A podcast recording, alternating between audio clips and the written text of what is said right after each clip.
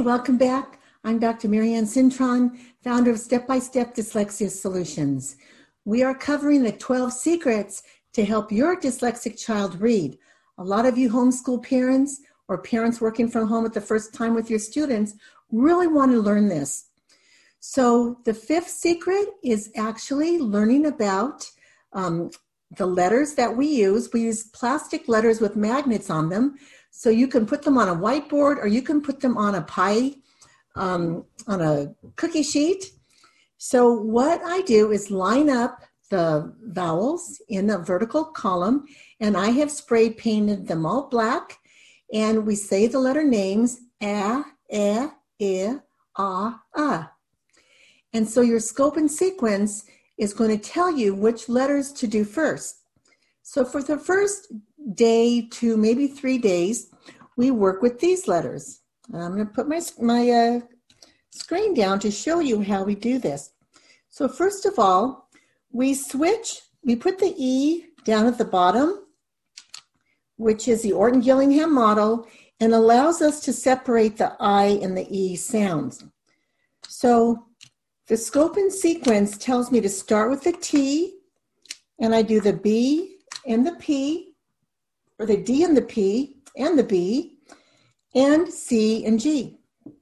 So I'm going to go ta, at, t, it, ta, at, ta, at, te, et. Then I'm going to do the D, da, ad, di, id, da, odd. Now, if you don't know your vowel sounds, you can download my app for free and listen to exercise lo- number one.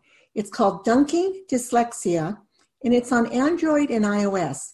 Exercise one will let you listen to letter names and sounds. So, when the students get to the C and the G, many of them know they have two sounds, but they don't know why. So we go ahead and let them put the C in front of each of them and then put the G in front and behind.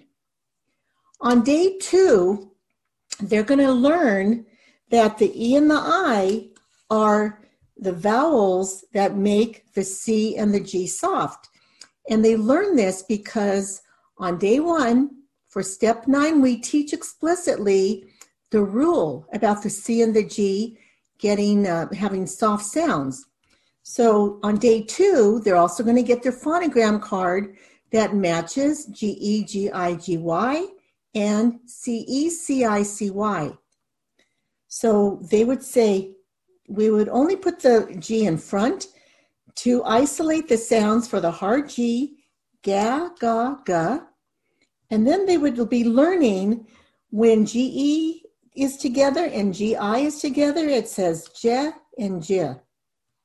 Also with the C, it's a hard sound.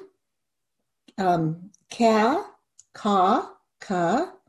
With the E and the I, it's se, se. So on day three, we're actually introducing the K. And because of that, we can let the students see that when the G is behind these letters, it's always going to stay hard. Ag, egg, ig, og, ug.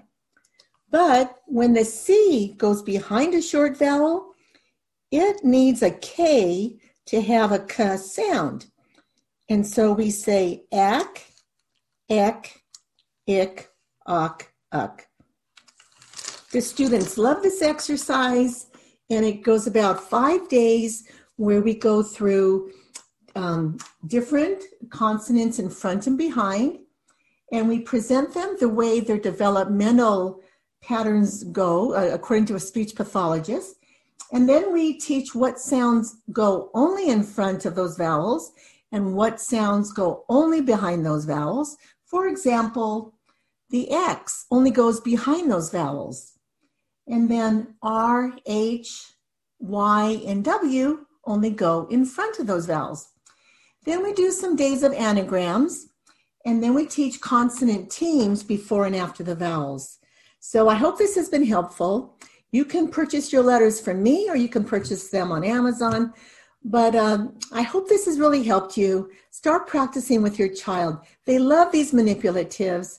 The multisensory approach is really what the kids need, and they love the colors, and they can even go in the refrigerator. So tune in tomorrow to find out how we treat syllables. And also, uh, please subscribe and uh, share this. That way you'll know when my next video is. Thanks so much for tuning in. Dr. Marianne Cintron with Step by Step Dyslexia Solutions. Bye bye now.